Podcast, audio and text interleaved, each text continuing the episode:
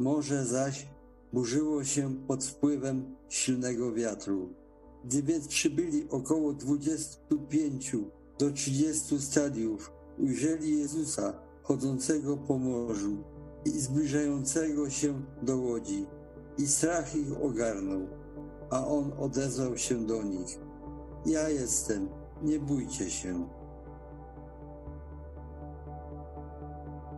Wtedy rzekł im Jezus, zaprawdę, zaprawdę powiadam wam, nie Mojżesz dał wam chleb z nieba, ale Ojciec mój daje wam prawdziwy chleb z nieba.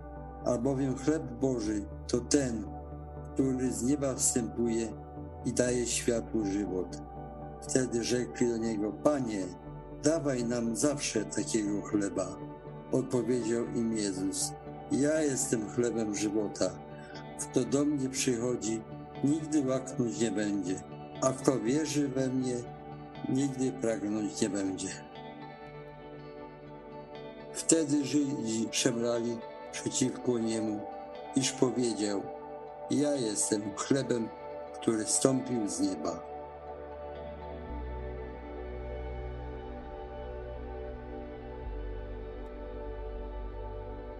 Wołali do Pana w swojej niedoli, a On wybawił ich z utrapienia. Uciszył burzę, uspokoiły się fale morskie.